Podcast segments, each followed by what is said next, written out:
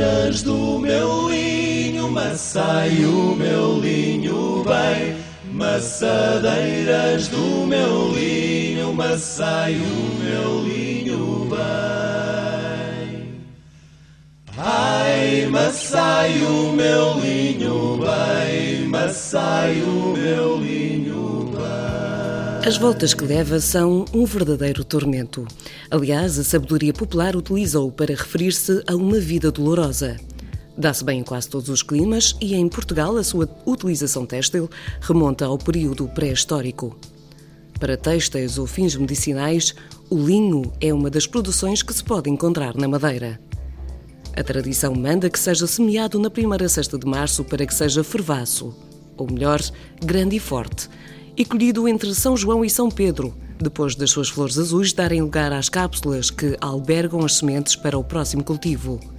O dia de maçar é de festa, uma festa feita debaixo de muito sol, preferencialmente com tempo de leste. As sementes que garantem a plantação do ano seguinte são também usadas para a linhaça, uma água viscosa fruto da cozedura das sementes que tratam chagas e os intestinos. Em Santana, 1000 metros quadrados de terreno fazem nascer a matéria-prima para um ano de trabalho da Dona Olívia Nunes. Um ano e uma reserva para evitar percalços. Eu tenho mais ou menos 50 kg de fibra por ano, que eu não consigo trabalhá-lo, mas continuo sempre a fazer.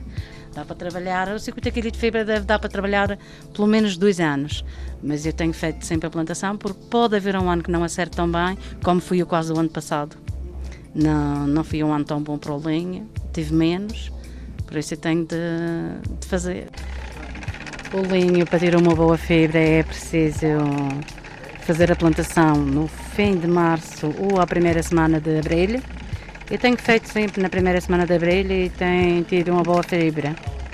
Por isso, continuo a fazer sempre na primeira semana de abril. A seguir, o linho é arrancado fim de julho ou à primeira semana de agosto. É de abril a julho, agosto. Depois de apanhado, começa o verdadeiro tormento desta planta. Seca, molha, volta a secar, é batida com um maço, tudo para que dali saia um bom produto. Quando o linho é arrancado do terreno, temos de amarrar, chamamos uma mão de linho, porque é a maneira que se pode a seguir também trabalhar. Temos a mão cheia, já está pronta para ir tirar a semente. O linho arripado, que é separar a semente da planta, porque a seguir é colocada na água e temos de aproveitar a semente, por isso temos de a tirar antes de a colocar na água. Depois o linho vai para a água mais ou menos uma semana. Ele vai para a água porquê? Depois de estar maduro? Para curtir. Tem que ir à água para curtir.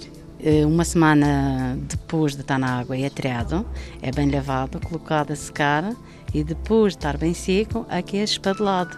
Espadelar é transformá-la em fibra. E para completar o tormento, falta passá-lo pelo cedeiro. Diz que o linho não tem medo nem do lago, nem da massa, nem da grama, nem da tasquinha. Só tem medo do cedeiro, composto por muitos pregos, para selecionar a melhor fibra e penteá-la. Só depois deste último processo passa à roca e ao tiar. Ainda em meados do século passado, toda a mulher casada fazia-se acompanhar de uma teia de linho no seu enxoval, ou seja, cerca de 30 metros de tecido no mínimo e preferencialmente cultivada, afiada e tecida pela própria família. Hoje em dia, a utilização do linho está mais adaptada às peças decorativas. Eu faço cortinas, mas faço uma variedade. Também faço toalhas, chamadas toalhas de lava-mãos. Faço os panos de tabuleiro. Tenho os aventais para as garrafas. E os saquinhos, porta-moedas, as tuas. Uma produção à medida dos nossos tempos. A Dona Olívia, que quinzenalmente expõe os seus produtos nas casas de colmos junto à Câmara Municipal de Santana, fez do linho o seu meio de subsistência, quer através da plantação, quer pelas peças que é possível vê-la construir passo a passo.